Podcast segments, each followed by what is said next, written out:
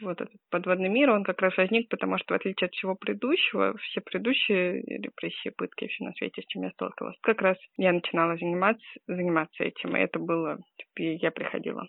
А дело сети пришло ко мне само, ну, тем легче найти общий язык с москвичами или с сокамерниками.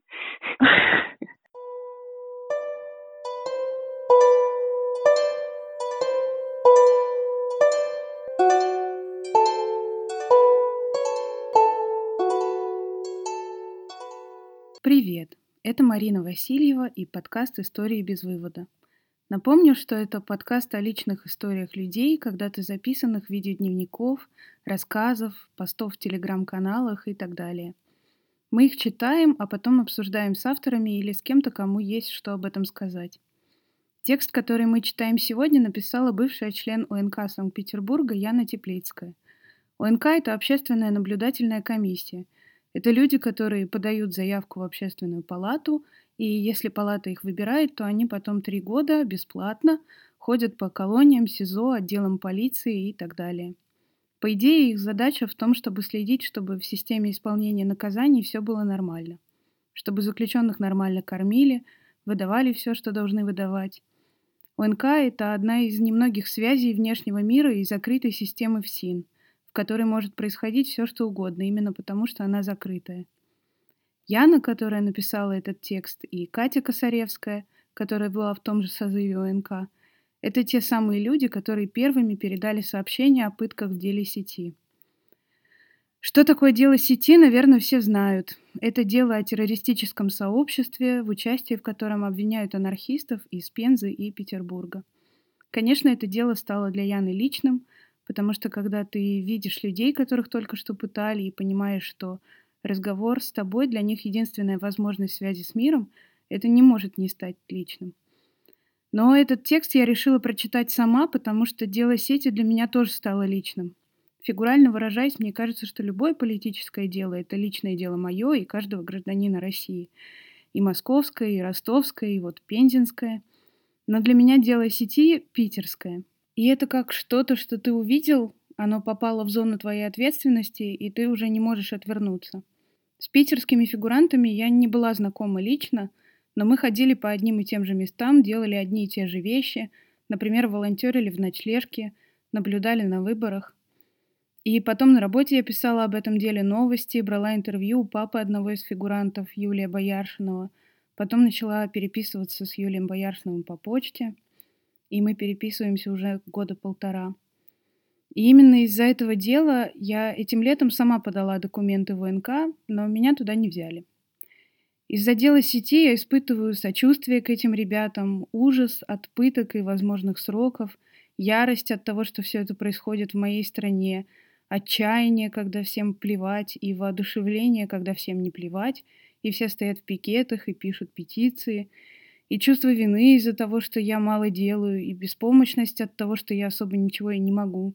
Короче, широкий спектр чувств и эмоций, и не каждое событие в моей личной жизни у меня их столько вызывает. И мне кажется, что для того, чтобы для каждого такие дела стали личными, нам не хватает понимания того, что все люди — люди. И поэтому я сейчас прочитаю текст Яны о том, как ей было по-человечески страшно. Сразу хочу извиниться за то, что я буду говорить то сети, то сети, потому что я погуглила, что правильно говорить сети, но иногда все равно говорю сети и ничего не могу с этим поделать. Почему дело сети именно стало каким-то переломным? Потому что ты увидела этих людей лично или потому что ты их знала? А, Игорь, брат моего хорошего знакомого. Ну, то есть, ну, просто, видимо, потому что пытки знакомого человека.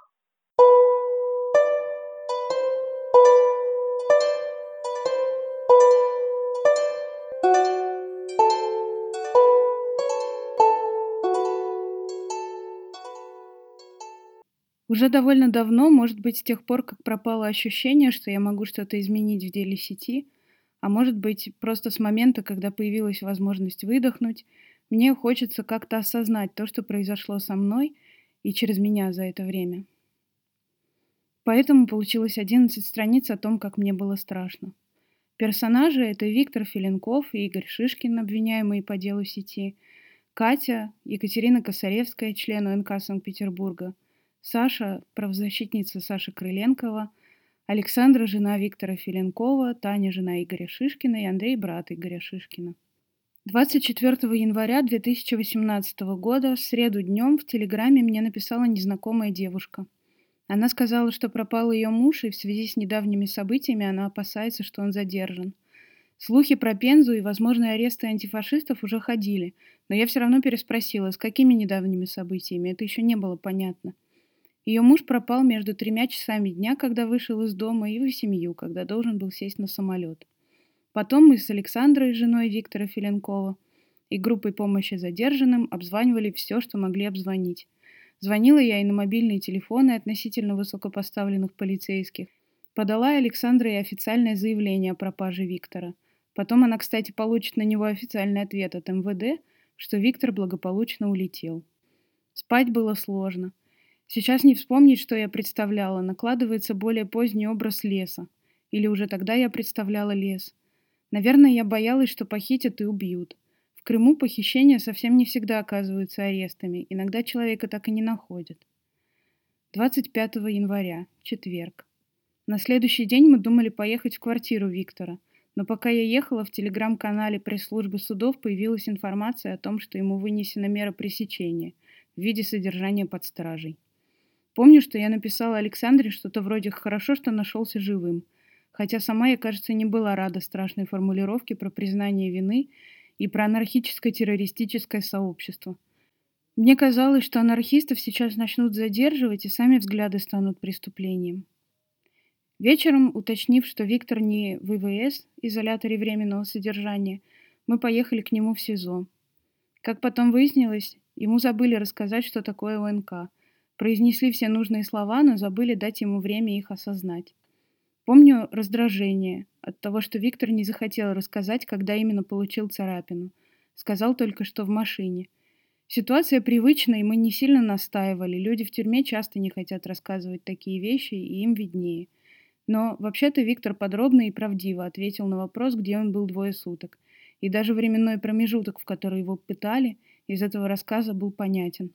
26 января, пятница. Я проснулась от звонка Тани, жены Игоря.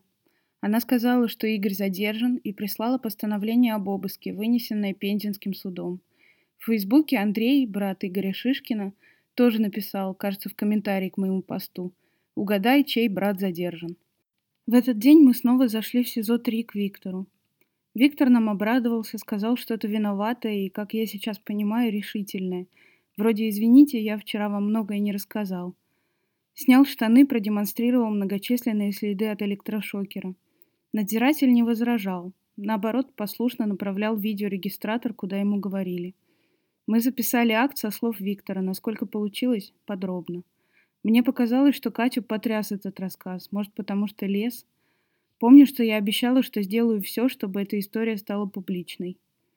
Виктор сказал, что кровь с его лица вытирали шапкой, и на ней остались следы крови. Мы сходили с Виктором в камеру — намочили наш акт и прислонили его к шапке со следами крови. Еще помню, что попросила Виктора потом записать произошедшее с ним как можно подробнее и передать нам как обращение. Держала ли я в голове важность публикации этого текста? Не помню, но, скорее всего, держала, потому что меня расстраивало, что некоторые формулировки в нашем акте не так точно передают рассказанный Виктором ад, как его устная речь. Немного спустя, когда мы уже расстались с Виктором, но еще не вышли из изолятора, Катя сказала, что, наверное, многие из тех, кто отказался нам рассказать о пытках при первом вопросе, потом решались и ждали, что мы зайдем и спросим еще раз, а мы больше не заходили.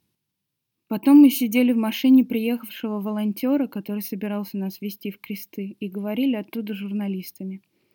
Я везде говорила, что Виктора шесть часов пытали в лесополосе – Поэтому нужно срочно найти Игоря Шишкина. Возможно, его пытают прямо сейчас. А я звонила всем, кому могла. И казалось, что в городе нет человека, который может или хочет остановить то, что сейчас происходит. Мы должны были ехать на семинар в Петергоф и ночевать в гостинице. Обсудили, что после истории Виктора кажется опасным ехать на электричке, потому что идти до гостиницы в темноте довольно далеко. Я не помню, в какой момент стало страшно. В эту ночь или в следующую – и не помню, когда стало казаться, что в этих гостиничных номерах нас задержат по отдельности. И я не помню, когда стало страшно за других. Казалось, что сейчас начнет пропадать много людей. Да, наверное, в этот момент я еще не боялась нашего с Катей ареста, я боялась массовых арестов антифашистов. Но надо было просто дождаться дня. Было ясно, что завтра будет суд, и Игорь найдется. В субботу, 26 января, начался семинар, на который мы ехали. Я его не помню. Были какие-то групповые игры с бывшим председателем ОНК и уполномоченной по правам человека при ФСИН. А да, еще утром был бассейн. Семинар проходил в гостинице с сауной, джакузи и бассейном.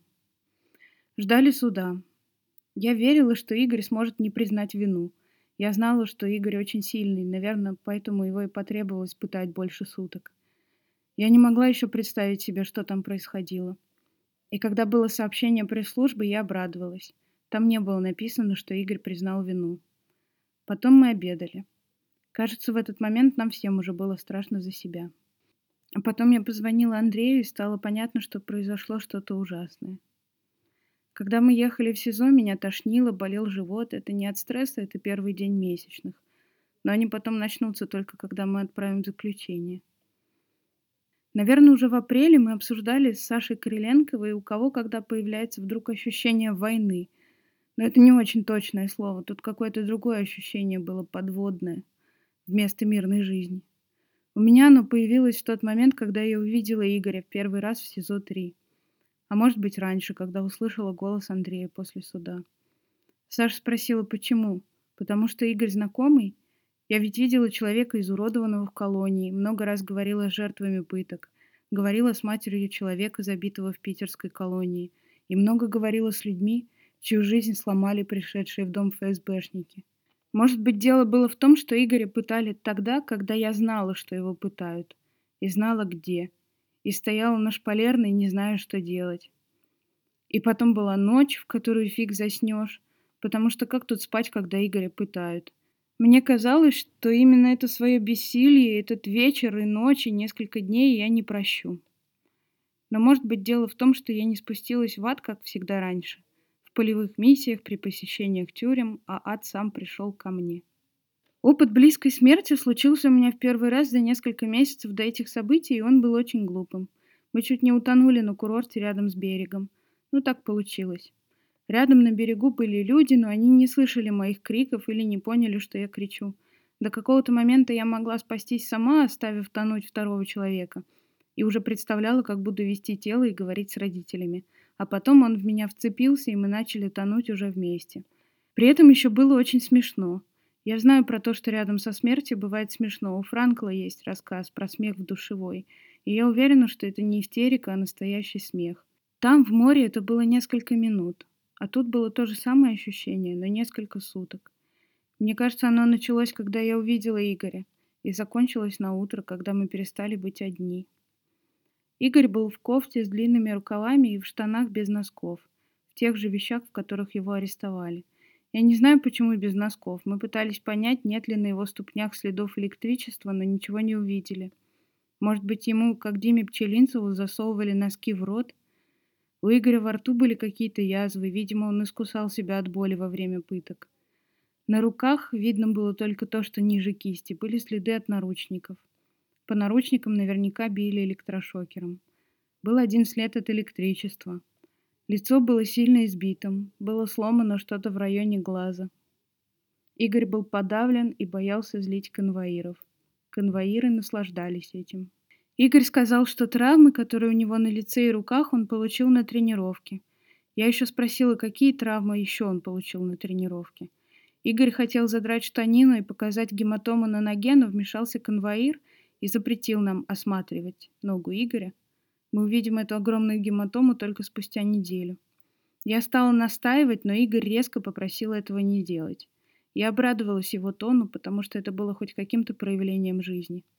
На какие-то вопросы Игорь все же ответил. В частности, рассказал, в какие больницы и каким врачам его возили. Выяснилось, что сотрудники ФСБ забрали список назначений, и теперь непонятно, какие антибиотики ему нужно принимать из-за полученных травм. Нам обеим было ясно, что прийти к нему на следующий день необходимо. Но главное случилось в конце. Игорь спросил сотрудников, можно ли нас обнять, а сотрудники запретили. Тогда он сказал, что хотя бы пожмет нам руки. Сотрудники фыркнули что-то о том, ты что, пожимаешь женщинам руки? И Игорь им что-то ответил. Я не помню сейчас слов, видимо, это какая-то особенность памяти, что самые важные детали забываются. Я так часто вспоминала этот эпизод, когда хотела сбежать, что, видимо, весь его потратила. Но Игорь что-то ответил о том, что да, пожимает. Ну, то есть ФСБшники, не считающие женщин людьми, и, слава богу, пока не считают, не пытают. И запытанный, избитый Игорь, который из такого состояния нас защищает. Я думаю, что вот эта фраза, которую я забыла, очень много для меня в этом деле определила. Когда мы в этот день и как говорили с Виктором, я не помню. Но, наверное, говорили, нужно было убедиться, что с последнего разговора его больше не трогали. Катя говорила, что надо успокоиться, потому что мы явно не должны показывать свои эмоции. Я была рада, что у Андрея хорошие друзья. В этот день и в следующий я видела, как людям страшно оставаться рядом в такой ситуации – как они даже иногда не сознавая этого переводят разговор или просто исчезают. Наверное, дело не только в страхе перед ФСБ, а просто в ощущении заразности и несчастья. Может быть и то, и то. Даже я ощущаю, что общение со мной, как с человеком, которым ФСБ интересуется, токсично. И несколько моих друзей и знакомых говорили, что боятся за себя из-за общения со мной. Вообще, кажется, у людей есть два варианта – обойти тревожное место, как привидение, не пустив его в сознание, или погрузиться в сумрак самому. И, в общем, очень здорово, когда люди рядом решаются разделить эту опасность. Она, кстати, от этого исчезает или сильно уменьшается. Где-то рядом стояла пустая квартира, откуда забрали Игоря. Но мы туда не пошли, а снова поехали в Петергоф в гостиницу. Это была самая страшная ночь. Или, может быть, просто первая из нескольких. Я не знала, в безопасности ли Игорь. Наверное, в этот момент еще не было текста на ОВД-инфо, и мы не знали про пытки в Пентинском СИЗО. Но все равно было страшно. Пока ехали, обсуждали это с Катей. Сейчас не восстановить разговор, он нам запомнился по-разному. Потом говорили вдвоем с еще одним членом ОНК Ромой Шершовым. И я думала, что Рома, будучи вне ситуации, развеет страхи, но он, наоборот, поддержал идею о том, что если мы поедем с Катей в изолятор, то нас точно уже оттуда не выпустят. При этом мне было понятно, что я не могу не ехать. Обсудили, что делать Роме в ВНК без нас. Я лежала одетая. Я потом еще думала об этом, почему иногда в ожидании ареста спишь одетым, а иногда нет. И решила, что это про готовность. Если не готов, то хочется встретить их хотя бы внешне готовым. Я лежала и думала о том, что не успею ни с кем попрощаться и больше не увижу море. 27 января в воскресенье Игорь выглядел гораздо лучше. Никто его не трогал, и у него в первый раз была возможность выспаться. Стало понятно, что он, по крайней мере, дождется адвоката. У меня при этом было ощущение, что мы оставили ребят на целую вечность, и я не осознавала, что мы были в изоляторе вчера. После изолятора мы сидели с Катей в кафе, и я безуспешно пыталась заказать видеозаписи с камер городского видеонаблюдения. В этот вечер как раз вышла статья о пензенских пытках. Мне кажется, я не осознала совсем. Мне в тот момент было важно ограничить свою зону ответственности только Игорем и Виктором. Мы с Катей ходили в изолятор каждый день. У Виктора возник тот же исследовательский интерес, что и у нас. Например, он спросил, правда ли, что у ФСБшников оперативные сотрудники важнее следователей. Накануне мы с удивлением об этом узнали и не сразу поверили. Собирали информацию. Сейчас я частично могу реконструировать события что Игоря, видимо, били, в том числе электрошокером, на полу машины, задержав вместе с собакой. Потом собаку, ее, кстати, не обижали, потому что кто решится обидеть лабрадора, вернули домой. А Игоря часов через шесть после задержания отвезли в управление ФСБ. В три часа ночи начали оперативно-розыскное мероприятие «Опрос», в ходе которого Игорь получил много новых ожогов и периодически терял сознание. Опрос длился сутки – Видимо, фиксировался протоколом. Ночь опроса – это ночь четверга на пятницу. В это время разных людей привозили в управление ФСБ, в том числе Таню, жену Игоря. Может быть, показывали ему на всех камерах, что она в здании, не знаю. А про Виктора не нужно реконструировать, он сам все подробно написал. А немножко деталей, номер отдела полиции, фамилии участников событий добавил военный следователь в своем отказе в возбуждении уголовного дела о пытках Виктора. С каждым днем ребята выглядели все лучше. Я радовалась, но думала, что достаточно пяти минут общения наедине с оперативными сотрудниками, чтобы они вернулись в состояние сразу после пыток. Но я ошибалась. Когда ФСБшник Бондарев через несколько дней навестил в СИЗО Виктора, это не поколебало его решимость заявлять о пытках. О каждом посещении мы писали акты. Акты я носила с собой, боялась за них больше, чем за себя. Особенно за тот, где были следы крови Виктора. В конце концов, спустя неделю, 2 февраля, нам удалось добиться осмотра нами Игоря в присутствии врача и зафиксировать, наконец, оставшиеся на его теле следы пыток. И на теле Виктора тоже. Врач отказалась называть ожоги Игоря ожогами, в карточке написано «ушибы», а также фиксировать парность ожогов на теле Виктора. Виктор сообразил, что важно отметить, что ожоги парные. Расстояние между ними ровно 4 сантиметра, и один ожог в паре всегда ярче другого. Это все есть в нашем заключении, но отсутствует в медицинских документах изолятора. Было уже почти не страшно, мы почти закончили работу, оставалось последнее посещение перед отправкой заключения. К тому же больше не было ощущения, что мы одни. После того, как заключение было отправлено, казалось, что страшно было не успеть его сделать. А когда оно было сделано, меня отпустило. Что бы с нами ни произошло, заключение никуда не денется. И любой человек, который захочет разобраться в ситуации, будет знать – что сотрудники УФСБ по Санкт-Петербургу и Ленинградской области пытали Виктора Филинкова и Игоря Шишкина.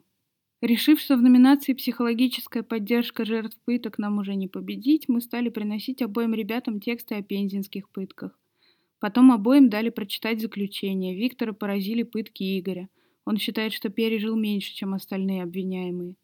И мы потом несколько раз обсуждали с ним, почему его пытали меньше – Виктор думает, что это потому, что он в первые 10 минут согласился все подписать. Правда, потом его пытали еще 5 часов. Время шло очень медленно, все время приходится проверять по календарю. С вечера 27 января и до 30 всего 4 дня. Я, наверное, особо не могла спать или там есть. Было только много страха и дела, и ощущение, что чтобы все хотя бы остановилось на этой точке, без новых пыток и арестов и без нашего ареста, должно произойти чудо и непонимание механизма, как это чудо устроить, или призвать, что вообще делают с чудесами, чтобы они случались. И постепенное понимание того, что все, что у меня есть, это слова. Конечно, было бы хорошо, если бы в изолятор можно было проносить технику. Были бы объективные доказательства следов пыток. Но может быть то, что есть только наши рисунки, честнее показывает соотношение сил, а это довольно ценно. Еще я постепенно поняла, что все, что может помочь, это чтобы мы перестали быть одни – и включились почти все живые люди вокруг. Потом я еще говорила себе и другим, что если мне снова будет так же страшно, то я уеду, потому что люди не должны жить в страхе. В Москве в середине февраля я вдруг испугалась путча. До этого я пыталась понять, почему так много стало везде ФСБ, и дела, которые раньше вели другие структуры, ведет она. И вдруг какие-то люди в полувоенной форме, а тут еще и Путин исчез. И почему-то было очень страшно, хотя совершенно непонятно, зачем бояться перехода власти от одних людей к ним же. Путин появился с насморком, и я обрадовалась. Но с тех пор больше не думаю, что от исчезновения Путина случится что-то хорошее. А это, между прочим, лишило меня основного источника надежды. Эх. Страха в этой моей истории так много, наверное, потому что страх я не блокирую, в отличие от ненависти. Или просто потому, что это непривычная эмоция, и я пребываю в непрерывном удивлении от нее. Эта история, среди прочего, была испытанием моих взглядов, и они не выдержали. Я считаю, что тюрем быть не должно, и что никто не должен в них сидеть. Но я буду рада, если Бондарев получит реальный срок. Раньше мне это казалось смешным парадоксом в работе Комитета против пыток. Как можно добиваться тюрем за пытки? Это же никогда не остановит колесо страданий. Я не верю в справедливость или месть, и уж тем более не верю в наказание. Наверное, единственное, во что я верю, это в тексты вроде рассказа Виктора, но и в наши заключения тоже немножко. В конце концов, именно такие тексты Крутой маршрут, язык Третьего рейха, человек в поисках смысла — это причина моей работы в ОНК. Я догадываюсь, что среди потомков будет не очень много таких зануд, но я бы на их месте обязательно прочитала всю подборку медиазона о питерско-пензенском деле. Конечно, я хочу Нюрнберга, процесса над Эйхманом, и я хочу, чтобы было подробное объективное расследование всей деятельности Бондарева, питерской ФСБ. Они даже не приостановили пытки после нашего шума. И вообще всех этих людей. Но не ради приговора. Мне кажется, что общество во время таких процессов и вообще во время любого коллективного проговаривания переживает какие-то важные изменения, которых потом хватает на несколько десятилетий. Впрочем, возможно, нам предстоит придумать какую-то свою прививку, как полвека назад придумали Европейскую конвенцию.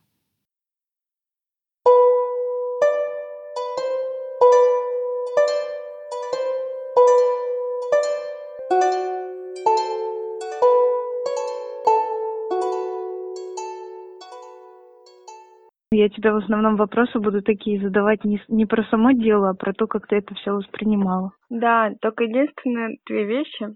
Э, понятно, что прошло два года, чуть больше. Угу. И я изменилась, и восприятие изменилось, и главное, что не помню ни черта. А я тебя, наоборот, хочу спросить про то, что еще раньше было. Типа, вот как ты впервые, ты там пишешь в этом тексте про сумеречную зону и обычный мир, вот как ты впервые в этот мир погрузилась? Потому что я, например, про политические репрессии особо ничего не знала, и узнала уже, когда начала интересоваться выборами всякими, то есть через выборы, через политику и протесты, и потом уже я поняла, что у нас и сейчас есть политзаключенные. Для меня это было сначала открытие прекрасного мира коррупции и всего вот этого, а потом уже политзаключенных. Вот как ты об этом узнала, о том, что это не закончилось в 30-е годы? У меня немножко по-другому. То есть у меня никакого момента, в которые были какие-то фактические открытия, не было. То есть я, в общем, всегда знала и там и в школе, и, и с самого начала и про политзаключенных, и с родственниками тех, кто сидит по политическим делам. Я говорила до дела сети значительно раньше. И с близкими тех, кого, кого пытали, тоже говорила до дела сети. Разница...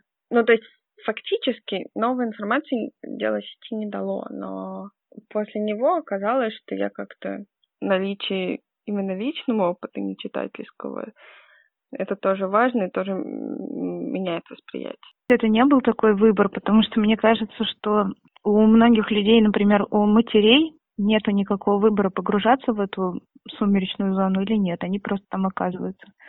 А у тебя ты это воспринимала как выбор или нет? Да, выбор был, а, ну не погружаться, погружаться, не погружаться, а там был какой-то период, я сейчас уже не помню. В дело мы влезли до того, как Игорь там, до того, как мы узнали, что это связано с Игорем. Но страшно стало, с, то есть с, момент, э, с момента, когда мы увидели Игоря. А когда перестало быть страшно, я не помню, то ли когда мы отправили заключение, то ли на следующий день после того, как я написала этот пост, ну, в общем, спустя несколько недель. И это ощущалось как выбор, можно было уехать. И я сама говорила, что мне кажется, сейчас есть физическая опасность для нас, Катей. И я рассматривала этот вариант. Это действительно воспринималось как, как ситуация выбора между э, сбежать или продолжать заниматься делом сети. А уехать, в смысле уехать за границу? Ну да, в смысле быстро сбежать из страны пока. Ты помнишь, почему ты изначально начала считать, что это вообще все твоя зона ответственности, пытки, репрессии, и почему ты начала что-то с этим делать, пытаться? Ну, это какие-то какие древности совсем. Я заключенными правами заключенных исходно собиралась заниматься прям со школы. А, и в ВНК я хотела попасть сразу, как ВНК появились. Но это было сильно до дела сети. То есть в 2016, осенью 2016 мы стали членами ВНК. В 2013 году был созыв предыдущий, и мы там принимали участие. Мы еще не могли быть членами ВНК, потому что мне было 25, но мы старательно звали всех в ВНК, договаривались с организациями. То есть у тебя не было какого-то момента, когда изменилась картина мира? Потому что я вот помню, что я типа в детстве думала, что какие-то вещи типа война и пытки это из учебников истории, то есть совсем в детстве, там, не знаю, в начальных классах. А потом постепенно начало доходить, не знаю, когда-то в старшей школе, когда в 2009 году э, была война в Грузии, когда вот что-то вот это начало доходить, что это все происходит и сейчас тоже. И у меня тогда поменялась картина мира. Может быть, у меня какие-то искажения, но у меня ощущение, то, что нет, что я просто на этом выросла и на историях про чеченскую войну. Помнишь, почему ты решила не уезжать? Это воспринималось как выбор между спастись и попробовать спасти Игоря и Виктора. Спасти не в смысле, что их освободят, а в смысле, что их не буду дальше пытать. Ну, как-то мне было казалось, что будет неловко потом разговаривать с братом Игоря, если я выберу первый вариант. А сейчас тебе перестало быть страшно из-за дела сети? И вообще, как твое отношение за эти два года ко всему этому изменилось? Ну, вот это острое ощущение страха, я его потом поймала один раз, когда чуть не утонула. И там было несколько секунд, я не знаю, минута, когда мне было очень страшно, я утонула. И, и, и вот это острое ощущение страха, оно длилось, не помню сколько, наверное, неделю. Оно полезное, потому что, ну, мне кажется, потому что, помнишь, в Гарри Поттере есть эти звери, которых не видят. Видят только те, кто да. видел смерть. Вот, вот какое-то такое ощущение. Я стала видеть какие-то вещи, которые до этого не видела, и узнавать людей, которые, у которых есть какой-то такой опыт. Эта острая фаза, она, конечно, прошла и не возвращалась, но я, во-первых, сейчас понимаю и стараюсь отслеживать и держать в голове, что в каждый момент времени есть люди, которые живут либо в таком состоянии, либо в такой ситуации. Ну, я не знаю, свидетели Иеговы, э, религиозные крымские татары и так далее. Люди, которые находятся под постоянной угрозой арестов на каких-то адские сроки и пыток. В общем, ну это все какие-то истории про психологические последствия таких вещей. Типа ПТСР? Я не знаю, есть ли у меня ПТСР. Э, ну, я бы на его месте была, но его, кажется, нету. А ты когда-нибудь думала о том, как бы ты жила, если бы ты родилась в стране, где всего этого нет?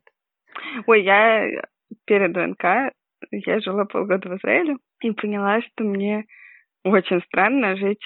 Израиль сложная страна. Э, там не запрещены пытки, и там прям декларируется, что есть вещи важнее, чем права человека. То есть декларируемые ценности, они отличаются от ценностей Декларации прав человека, в отличие от России. А, но при этом, по факту, понятно, что права человека там соблюдаются гораздо лучше. И, и, и типа задержанных, в общем, в основном все-таки кормят и дают им нормальное постельное белье, несмотря на то, что это нигде не прописано. И я поняла, что я вообще не могу жить в ситуации, когда... Ну, то есть отношение человека к государству, оно совершенно по-другому построено. У тебя, с одной стороны, меньше прав, и нет никакого смысла настаивать на чем-то при столкновении человека к государству. А с другой стороны, государство более-менее нормально себя ведет. А, и оказалось, мне очень некомфортно в такой ситуации. Я просто не, не понимаю, как себя вести и, и не хочу даже учиться. Я думала, что это израильская специфика, но я потом обратила внимание, что в Норвегии, например, похоже. Возможно, это специфика просто маленьких стран. Представители государства сдерживают какие-то другие вещи, не ну, видимо, то, что все всех знают, и если ты будешь как-то очень плохо себя вести, тебе э, окажется, потому что задержанный родственник или знакомый знакомых или что-нибудь такое. А почему тебе было некомфортно? Та картина, которая здесь, она гораздо проще, она гораздо более черно-белая. У тебя есть государство, которое, в общем, не жалко, и которое творит полную какую-то фигню, и, и лучше бы его не было. Ну и у тебя есть люди, которые значительно слабее государства, и при столкновении человека государства тебе просто нужно помогать людям сопротивляться государству. Угу. Это гораздо проще, чем то, что происходит. Государству вроде не так не жалко, и, и если не помогать человеку, то вроде никакой жести, скорее всего, не произойдет. Но, в общем, как-то столкновение. Я совсем не занимаюсь что, домашним насилием ситуации, когда у тебя на одной стороне человек, а на другой стороне человек. У меня какое-то маниакальное желание делать только то, что, что не может навредить. Я действительно пытаюсь не, не делать ничего, ничего, что может повредить живым людям. И с этой точки зрения почти невозможно заниматься конфликтами между двумя людьми, даже если баланс власти сильно смещен, потому что довольно легко победить, и тогда у тебя человек, который только что был злом, оказывается пострадавшим. Но отсюда возникает вопрос, не возникает ли у тебя желание иногда повредить ФСБшникам, которые пытают людей? То есть они же, получается, если их судить, окажутся пострадавшими тоже сильной, не сильной стороной. Нет, у меня нет желания мести. Мне важно, что один ФСБшник у нас все-таки сел. Это тот, кто Саликова проткнул карабином. Хоть он и считает, что я пришла на его суд позлорадствовать. Это не так. Э, я считаю, что это важно и полезно с точки зрения того, что, может быть, ФСБ стало после этого пытать меньше. Но, в принципе, я довольно четко ощущаю противоречия, которые когда-то меня смешило в работе комитета против пыток, когда организация, борющаяся с пытками, радуется количеству посаженных полицейских, которые попадают в пыточную систему. Понятно, что это не моя цель, и я не, не рада тому, что с людьми происходит если с людьми происходит то тоже, что они причиняют другим. А ты как-то внутренне делаешь какую-то разницу для себя между там политзаключенными или людьми, которые не сделали ничего ужасного, типа там по э, сидят за, допустим, хранение какой-то потребительской дозы наркотиков, и между людьми, которые действительно сделали что-то ужасное. Слушай, ну я правда правозащитник. Правозащитник, в смысле, мне действительно по-честному важно, что права человека есть у всех, и вот все, что написано в декларации. На практике, когда я была членом МНК, и мне, в общем, а, было, было удобно не знать, в чем человек обвиняет, чтобы спокойно с ним взаимодействовать. Для большинства людей, которые занимаются каким-то волонтерством, активизмом, с которыми я сталкивалась, им, в принципе, не важно, исходит жесть какая-то от государства, от человека или от чего угодно. И мы, например, разговаривали об этом со шведами, у которых по нашим представлениям вообще все хорошо. Типа Адские мы... тюрьмы. Я была в шведских тюрьмах. Ничего в них хорошо. У них тюрьмы, как у нас, типа? Не, не, нет, они, конечно, гораздо лучше, что в Швеции, что в Норвегии. Но не то, что... Но есть много вопросов все равно. Ну вот, короче, шведы, которые склонны э, искать какой-то справедливости, они просто ищут какие-то проблемы, которые нам кажутся мелкими, и с таким же и с такими же криками о них э, там кричат, пытаются решать и так далее. Встретишь шведов? Скажи, поговори с ними о том, что происходит с женщинами, родившими детей в тюрьме. В России, в России гораздо лучше, чем в Скандинавии с этим законодательство этой части, потому что тут дети, женщины могут оставаться до трех лет. В Скандинавии нет. Их сразу отбирают. А их отдают родственникам, типа? Или... Ну, как пойдет. Нам рассказывали, я вот забыла, в Швеции или в Норвегии, как пример какого-то высочайшего гуманизма, как то, что ребенка отдали в деревню, находящуюся недалеко от колонии, и каждый день приносила семья матери, чтобы она его покормила в комнатку для свиданий с, нам очень подробно рассказывали, какая концепция стоит за норвежской, наверное, а, тюремной системой. Я действительно ненавижу каждое слово в этом. И это, мне кажется, неправильный просто от начала до конца.